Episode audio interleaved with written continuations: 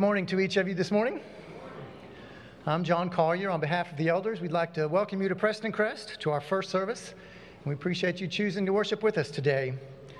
Visitors, we are especially thankful that you're with us today. We hope that our service will be uplifting and encouraging to you. We would appreciate if you would take one of the uh, cards there in front of you and scan the QR code on there with your uh, information so we'll have a record of your attendance.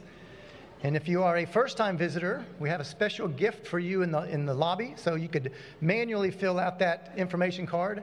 And after services, you can take it back to the information center there in the middle of the lobby. And we have a uh, insulated coffee mug we'd love to give to you.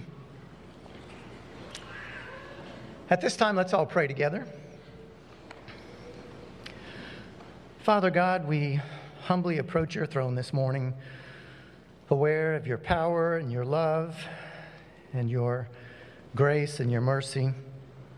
Father, I thank you for the many blessings that you provide to us every day.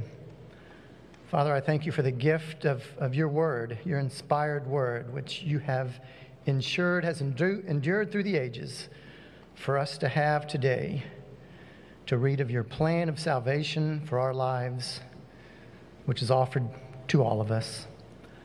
Father, help us to be in your word consistently Help us to read of your love for us, your, your plan for our lives, and the grace and the mercy that you extend to each of us as we seek to honor you and follow the example of your Son, Jesus. Father, I pray for each member of this family here at Prestoncrest. For those events being celebrated, Father, we thank you for those happy outcomes. Father, for those in our body that are in poor health, I pray for your intervention, for your healing. And for those struggling with difficult situations, Father, difficult circumstances, I, I, pray that you will provide an extra measure of strength and comfort and encouragement to those that need that. Father, help us as a congregation to be welcoming, to be seekers of your word, and to pursue opportunities to serve you and to serve those around us. It's in Jesus' holy name I pray these things. Amen. As we continue into our worship time, let's all read together the praise from David found in Psalms 20, verse 5. May we shout for joy over your victory and lift up our banners in the name of our God. Thank you, John. Hey, church, we haven't sung this next song in years. So I'm just going to, let's sing this chorus a couple of times, just kind of as a refresher. You came from heaven to earth to show the way from the earth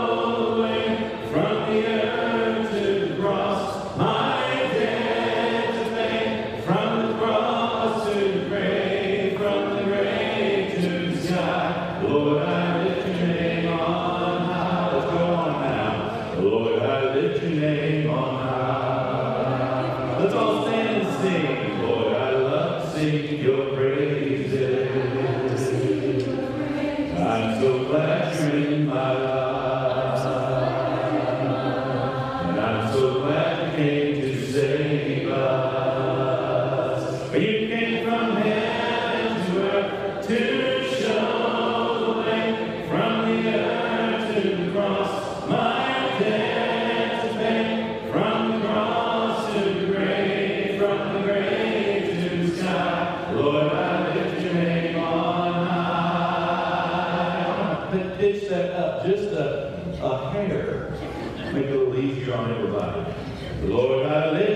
the cross.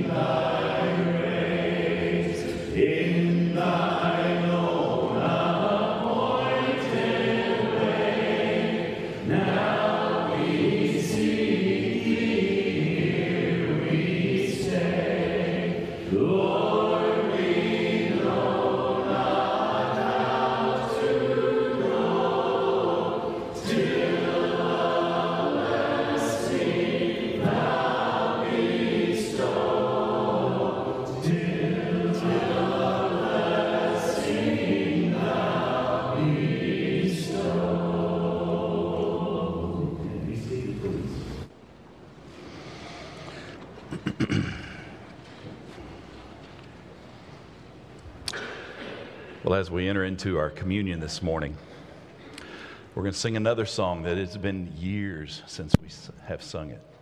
And then Jesse Chestnut is going to come and lead us. And I love how this next song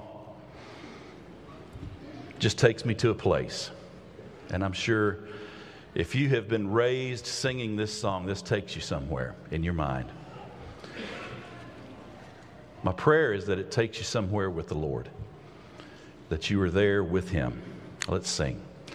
I come to the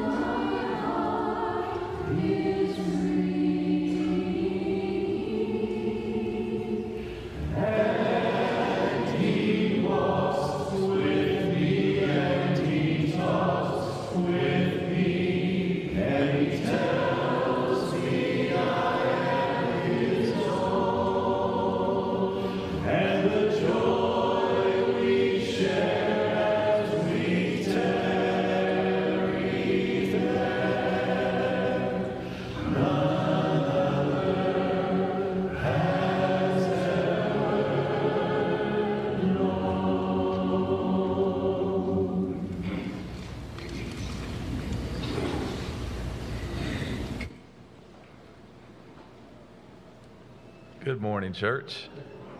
That's my favorite.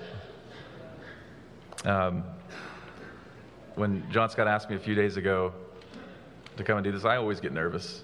I think that's a good thing. I think it's a healthy thing because it's the most serious thing I'm probably going to do all week. Um, and I was thinking about Jesus in the garden and how his friends couldn't stay awake for an hour.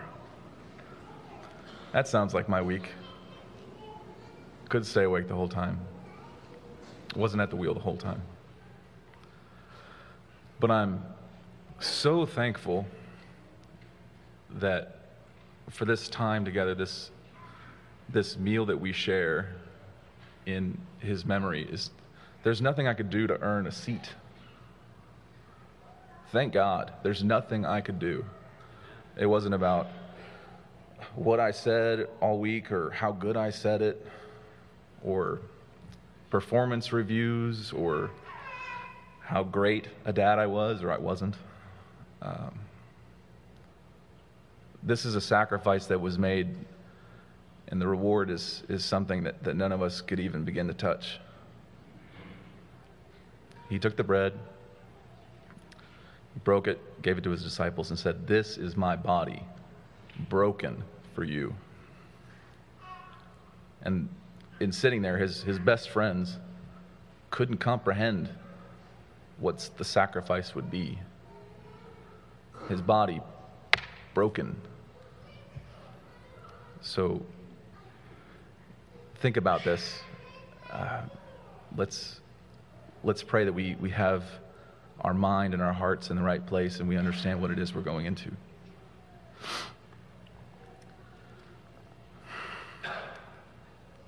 Lord, we are thankful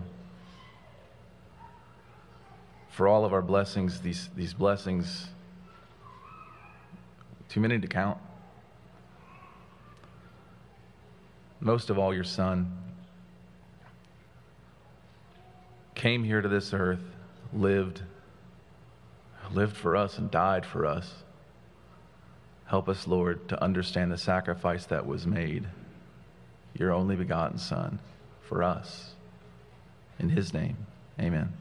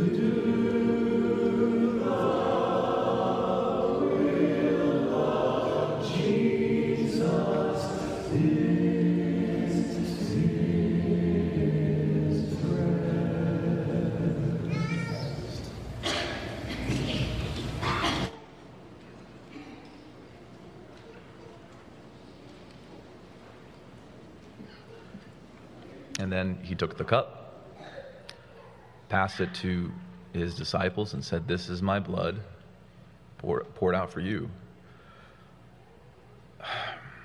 We're covered in the same way that the Israelites were saved in Egypt. It, it, it takes innocence, innocent blood shed for us. Something we cannot earn. There's, there's no way to achieve it. And He has done it. It is finished. He has done it. And for that, I'm thankful. So thankful. Pray with me.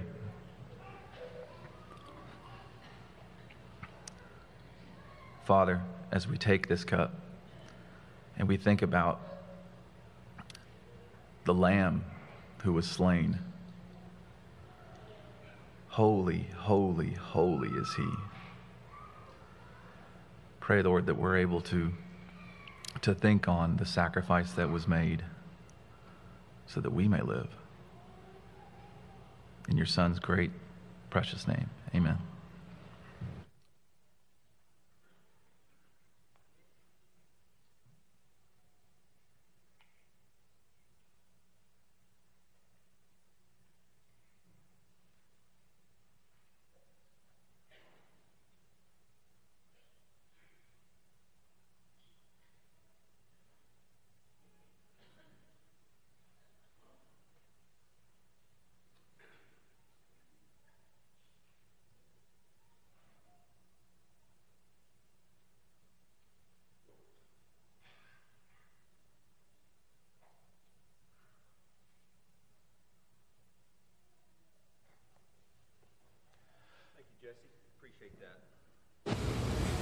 It's good to be reminded of why we're here and who we serve. Uh, we're glad that you're here this morning if you're visiting with us. If you're a member, we're obviously glad to, to see our family gathered around the table this morning and worshiping together. Good to see your shining face. Uh, I got I was checking our YouTube channel this morning. I started interacting with several, a lot of people on there watching the service and stuff. But Haven uh, Lawler, uh, Lolly, sorry, is uh, they're traveling and going to be traveling for a while. And she, one of our children here at this church, was texting me on the on the YouTube chat this morning, and it's good to know that they're with us in Niagara Falls today. And uh, it's also good just to know that our kids feel so connected to this church that even when they're away, they're they're worshiping with us. I thought that was really cool. If you want to give this morning, you can do that either online or in the box out in the foyer, and we so appreciate your generosity. One of the one of the family of ministries that your gifts go to support is the children's ministries of this church, and they are many, and we resource them well, I think, uh, with money and, and stuff, but mostly in terms of the, the talents and time of our staff and our volunteers here. We are so grateful. And you're going to get a glimpse into one of the places that you would rarely get a glimpse as an adult, and I'll just leave the teaser there. We're going to see a video in a moment with a very special host. Um, and uh, so we'll, we'll let you enjoy that in a moment. Let's pray together. God, we are so grateful for your presence here. We are so grateful to see our sisters and brothers here this morning and to just spend time together with you, Father. I pray, God, your special blessing on the children of this church, really the future of this church. We are so grateful for them and for the way they show us so much what it looks like to have a, a pure and sincere faith in you. I pray that you will bless them, bless those in our team that minister to them, and bless God. Just continue to prosper the children's ministries of this church. We are grateful for our kids and for the fact that you call us your children through Jesus Christ. We praise your name today in Jesus. Amen. Ever wondered where all the kids go when they're dismissed for children's church? Follow me and I'll show you.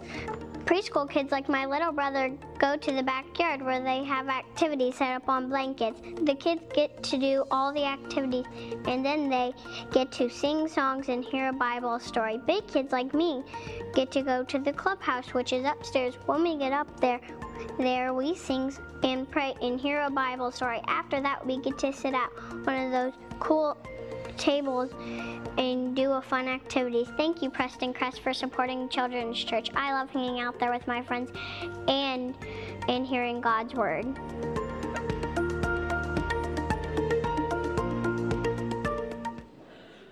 I know you all have wondered what in the world goes on up in Children's Church. Well, now you know. Kaylee, are you here this morning? Wave at me if she's here at first service. Where are the Vasalis? They're early service folks. Second service, okay. I'll call her out and scare her to death at second service. All right. Woo! All right, hey, let's let's stand. We're going to send kids on up to Children's Church. I do need to mention golf tournament real quick. Uh, sign-ups are happening for the golf tournament. Please, if you're interested in that, hey, take your camera out right now and shoot that QR code, and you can start the registration process today and uh, and get that handled. It is co-ed, girls and guys. Equal Opportunity Golf Tournament coming up at the end of October. Please, uh, please make note of that and, and join us out there playing golf. It's going to be great. All right, let's sing. Bless the Lord, oh my soul,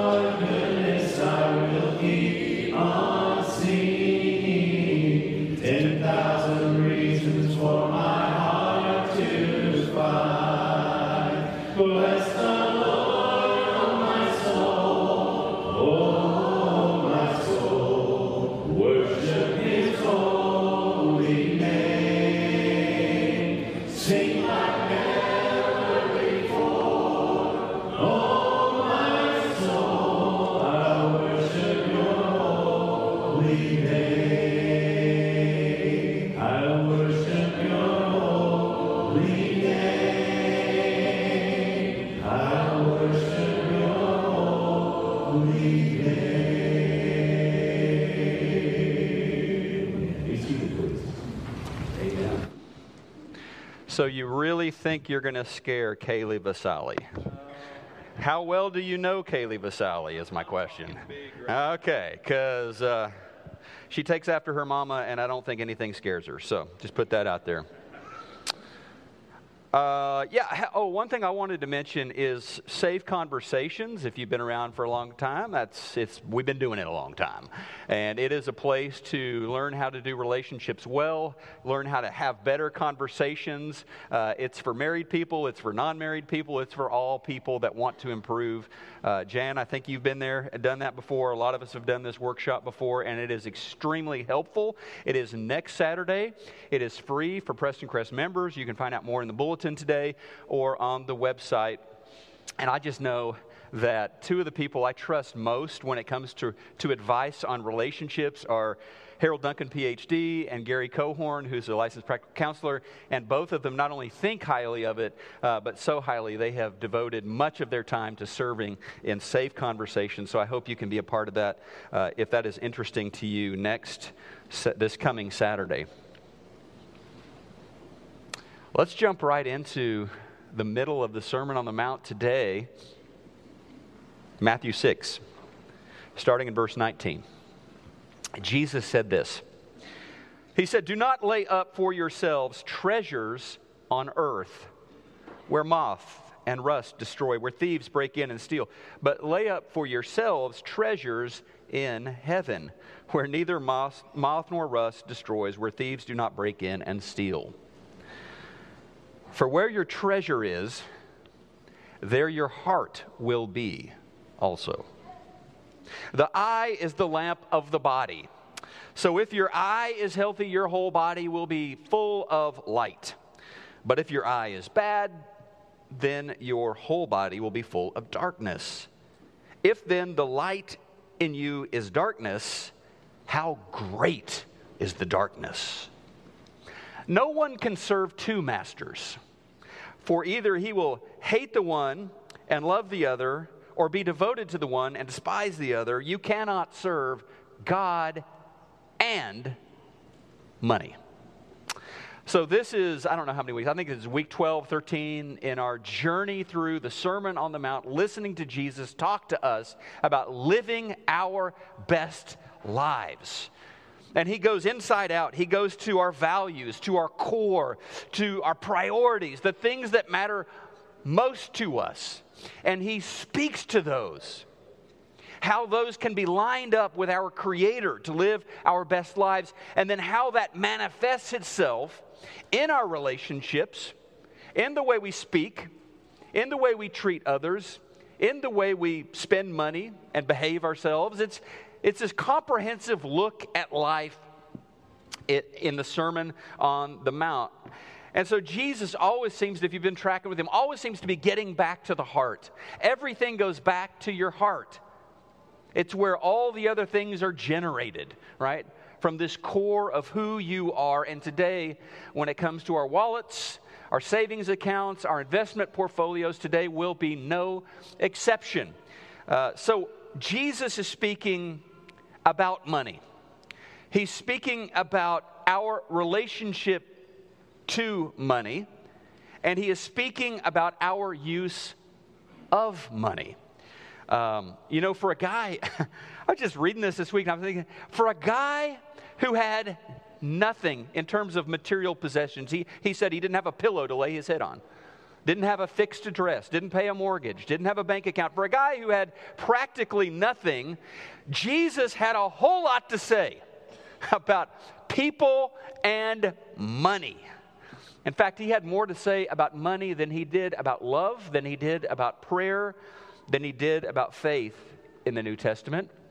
Um, I'm not sure how you would feel, to be honest, at Prestoncrest, if I were to decide from this point forward, I am going to speak about money as often as Jesus spoke about money.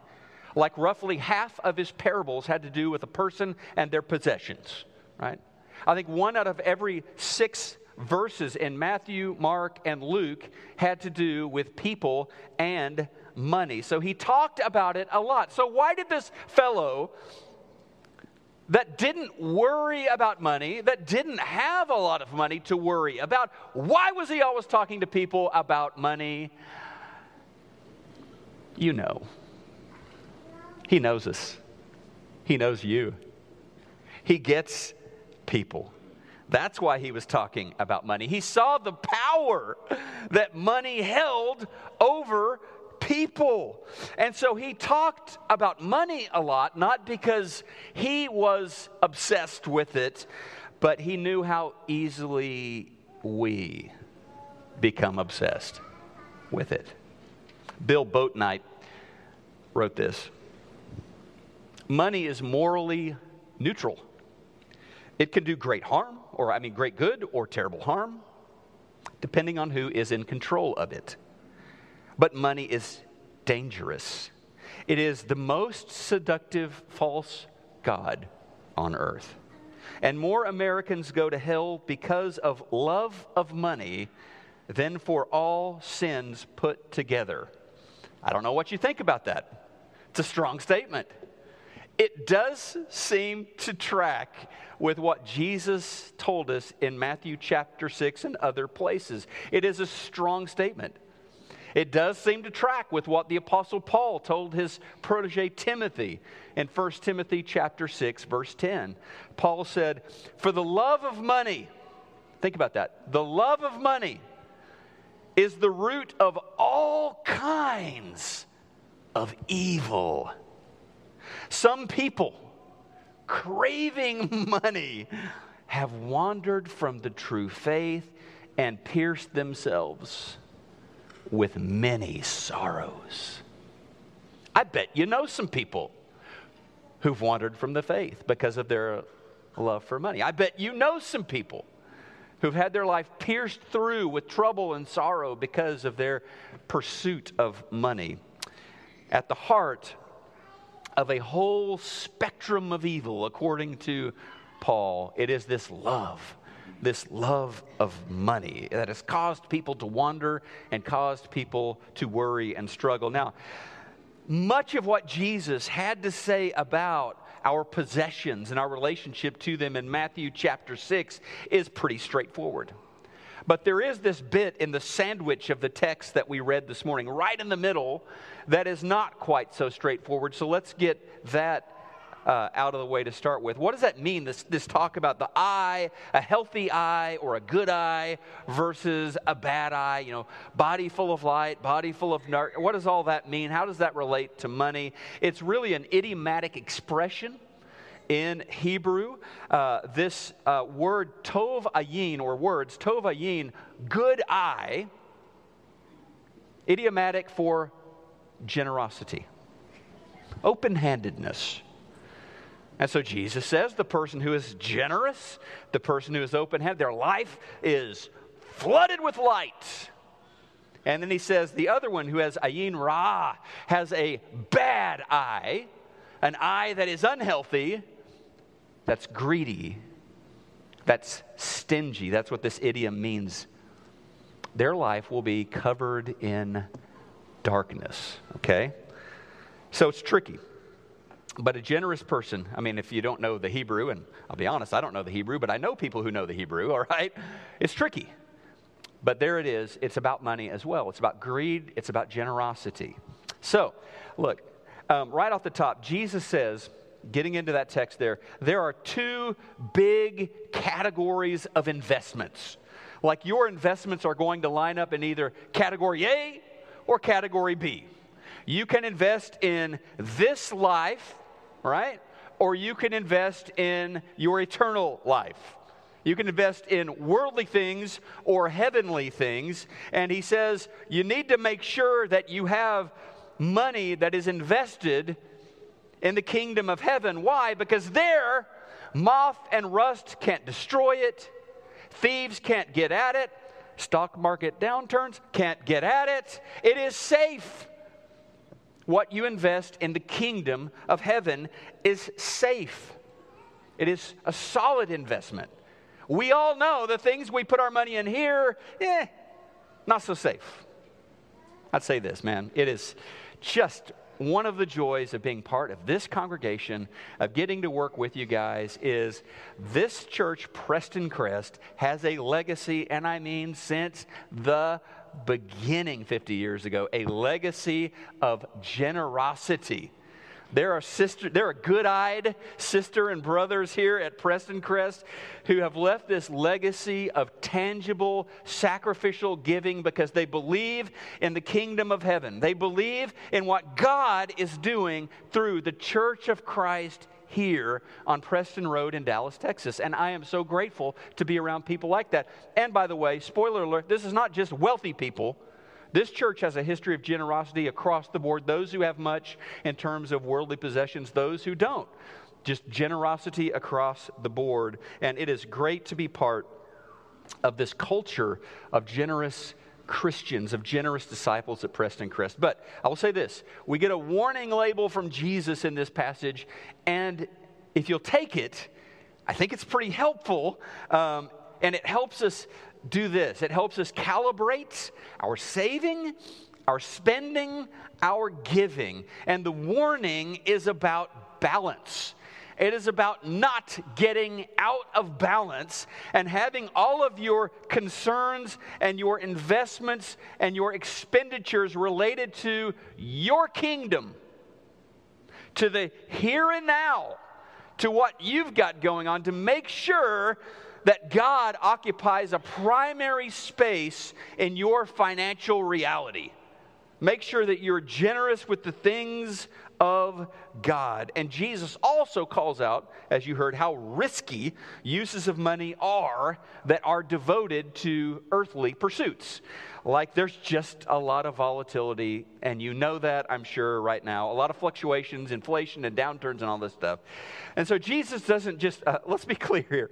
This isn't Jesus just offering a little handy advice to his disciples. Hey, here's a tip for your money. This is a command, right? This is Jesus giving a command to his disciples. You are to be generous with my kingdom. You are to store up for yourselves treasures in heaven, not just here. Not just here in this world.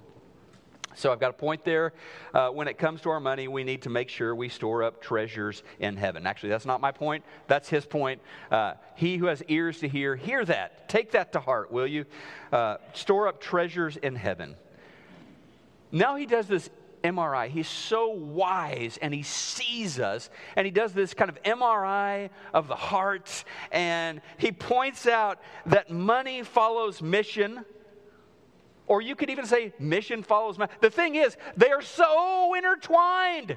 Where you find someone's money, look at where they're spending, look at where they're giving, look at where they're investing. You will quickly see where their heart is, where their priorities are, where their goals are. Money follows mission, mission follows money. They go together. Where your treasure is, your heart will be also right? So there's this kind of airtight link between your heart and your wallet, right? So people plan and strategize over investments, follow their investments every day, maybe multiple times a day, checking on those investments, fret over those, worry about losing value. And their connection, our connection to our investments, can be pretty intense. Um, you see, treasure and heart, they have a close relationship. And Jesus calls this out. Our emotional core our deepest self can develop a very close relationship to money. Money follows mission. If your life mission is to get rich, then we will be able to see how you invest and how you spend and how you give or don't give reflect that mission of hoarding for yourself. If your life mission is to get an Ivy League education for your children, uh, pretty good guess. I'm going to be able to look at your expenditures and see that is going to track too. Even before they get off to Dartmouth or somewhere, you have been investing in everything you can to make sure that they can get in and then you're going to invest more once they do get in. If your mission is to travel the world, let me see your credit card bill. We will see that reflected on your credit card bill. If your mission, if your mission is to bless the kingdom of God, mm, we'll see that. We'll see that in how you give to the Lord's church. We'll see that in how you help people out in the community. You may not, look, you may not always put your money where your mouth is. Jesus says you will always put your money where your heart is, verse 21. The next thing he says, and he is just going through looking at our hearts, looking at us, seeing what we need to hear, not always maybe what we want to hear, but the next thing he shows us is that money makes a lousy master. Money makes a lousy master. Verse 24 um, we, we've already heard the love of money is the root of all kinds of evil. So, not money. The love of money is the root of all kinds of evil. Money is good when it's in its place. Money is good when it is, it is a, when it is a servant of good things, better yet, God things. Um, when everything else in our life is ordered under the master, Jesus then money is one of many servants in our lives. It serves the church, it serves the kingdom, it serves the purposes of Jesus. Uh, the love of money, though, that's problematic. Someone has come to love it. And it can become a master. Old Testament language, you might say it became, becomes a false God or it becomes an idol. Uh, Matthew Kim wrote these words. He said, and I think he gets to the heart of a lot of us. He said, Many Christians can't imagine giving away their wealth because having less diminishes their earthly sense of identity and worth. Money is a safety net that replaces ultimate trust in God's sovereignty and provision. So when money becomes master, it supplants Jesus as our Savior. When money is master, we begin to determine how we feel about ourselves, how we determine our own self worth based on how we're doing with money. When money is master, we have a, a sense of security that is very much tied to our financial situation. Um, now, when God is master, it's very different. When God is your master, your worth comes from where? It comes from Him. It comes from Him. When God is your master, you realize He made you in His image. You were born with worth. He sent His Son to redeem you at great cost. That has something to do with your worth to God. So we have this worth because He calls us His own, not because of what we own. Make sense? So, whatever your net worth, you have real worth as a child of God, if God is your master. Now, what happens, I love this last part. So, he gets into Jesus knows how we work. He's like, okay. He said, I know you guys, you're going to try to do both. He said, You're going to, oh, yeah, yeah, God is my master. I love God above all else, but I'm going to go ahead and have a, have a code share of my life up here. I'm going to serve God and money. And Jesus says, That's not going to work. It's been tried for thousands of years. It doesn't work. You end up loving one and hating the other. Right? Or loving this one and hating the other. That's what happens. You get a spiritual tug of war. Inside your core, inside your heart, you have a tug of war between God and money. And it will rend your soul apart. It is not a recipe for living your best life. Let me point out something about these two masters, especially God. God is, in the Old Testament, one of the names he's given is El Olam. God eternal or everlasting God. He's not going anywhere.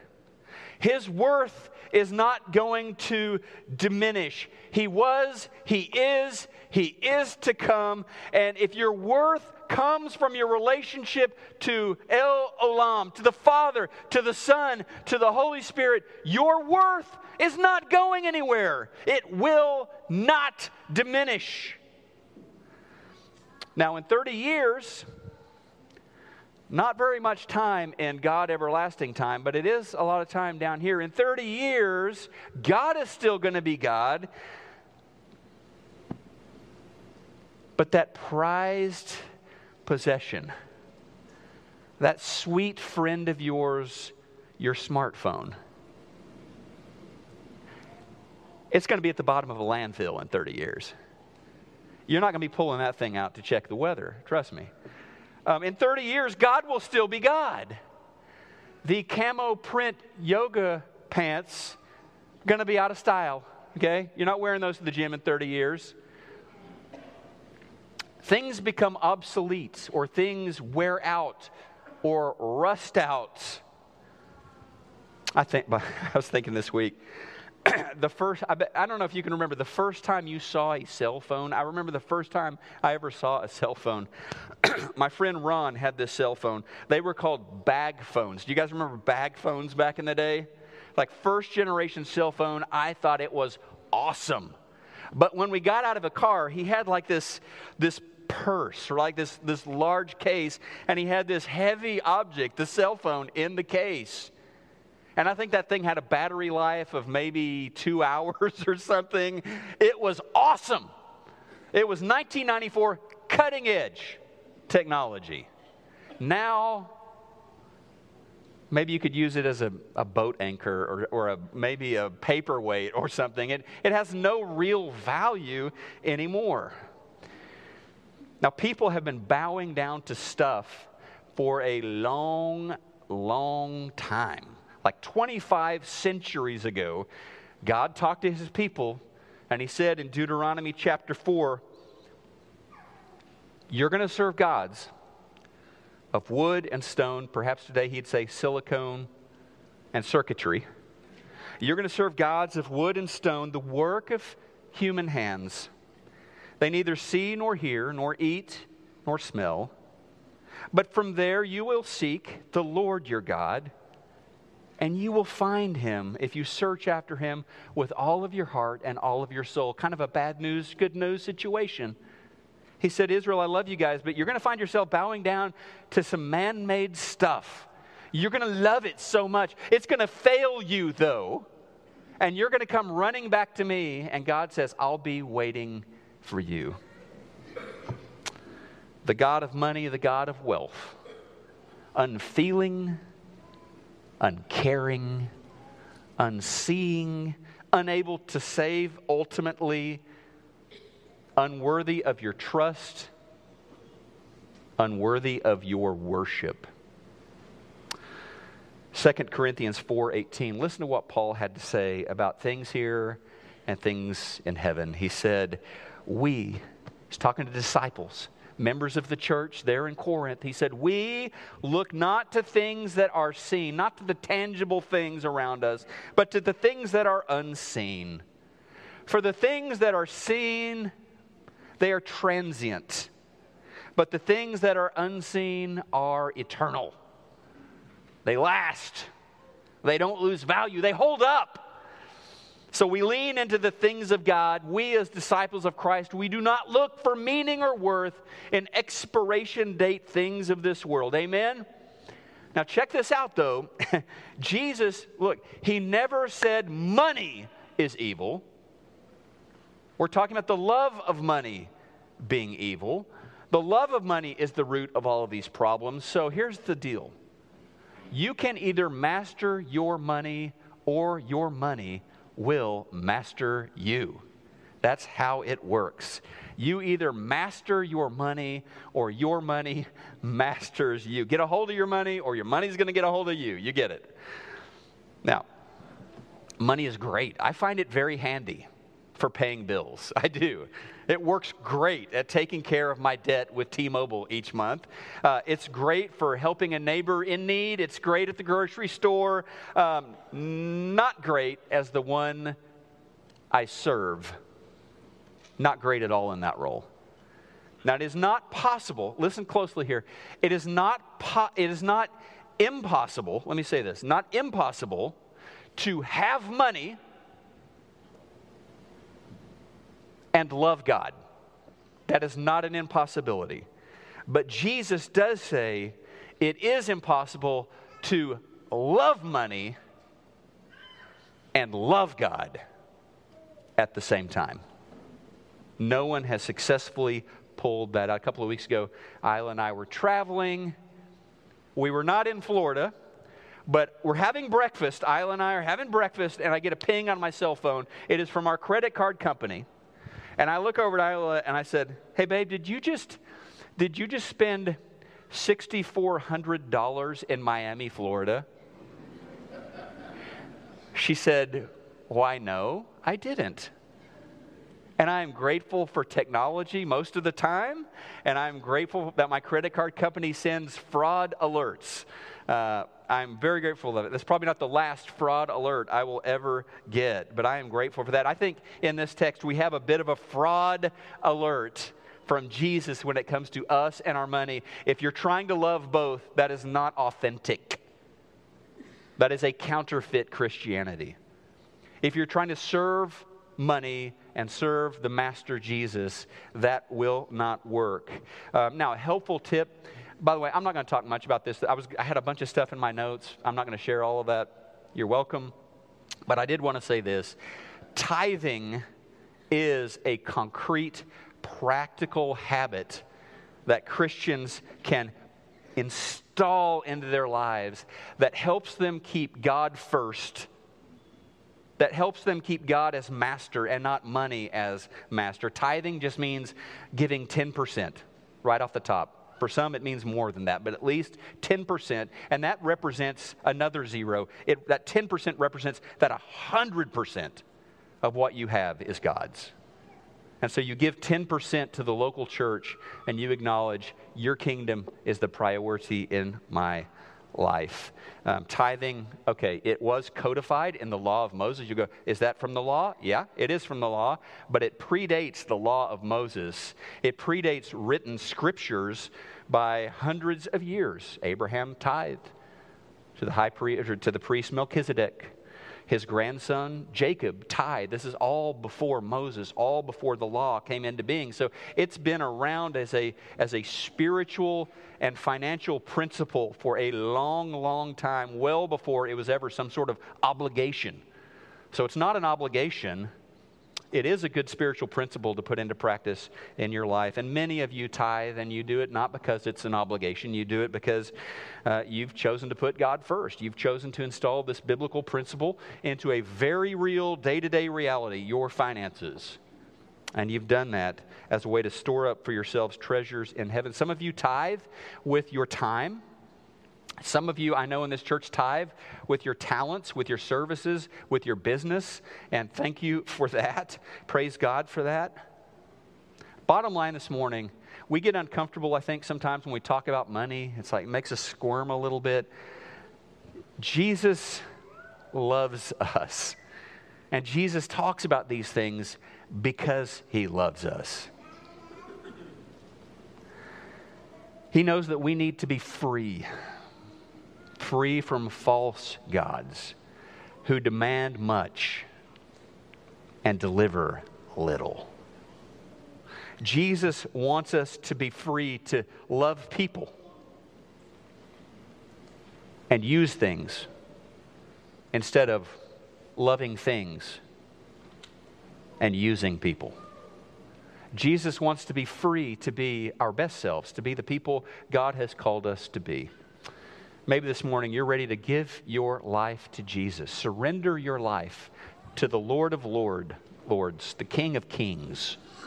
You can do that. Confessing your sin, repenting, turning your life over to God, and saying, Jesus, you're now my Lord. You can be baptized into Jesus this morning for the forgiveness of your sins. Receive the amazing gift of the Holy Spirit this morning. Maybe you just need the prayers of this church. We're available for that this morning. Uh, maybe you want to know more about membership at Prestoncrest. Whatever you need, come forward or respond right there as we worship God together. In Christ alone. My hope is found.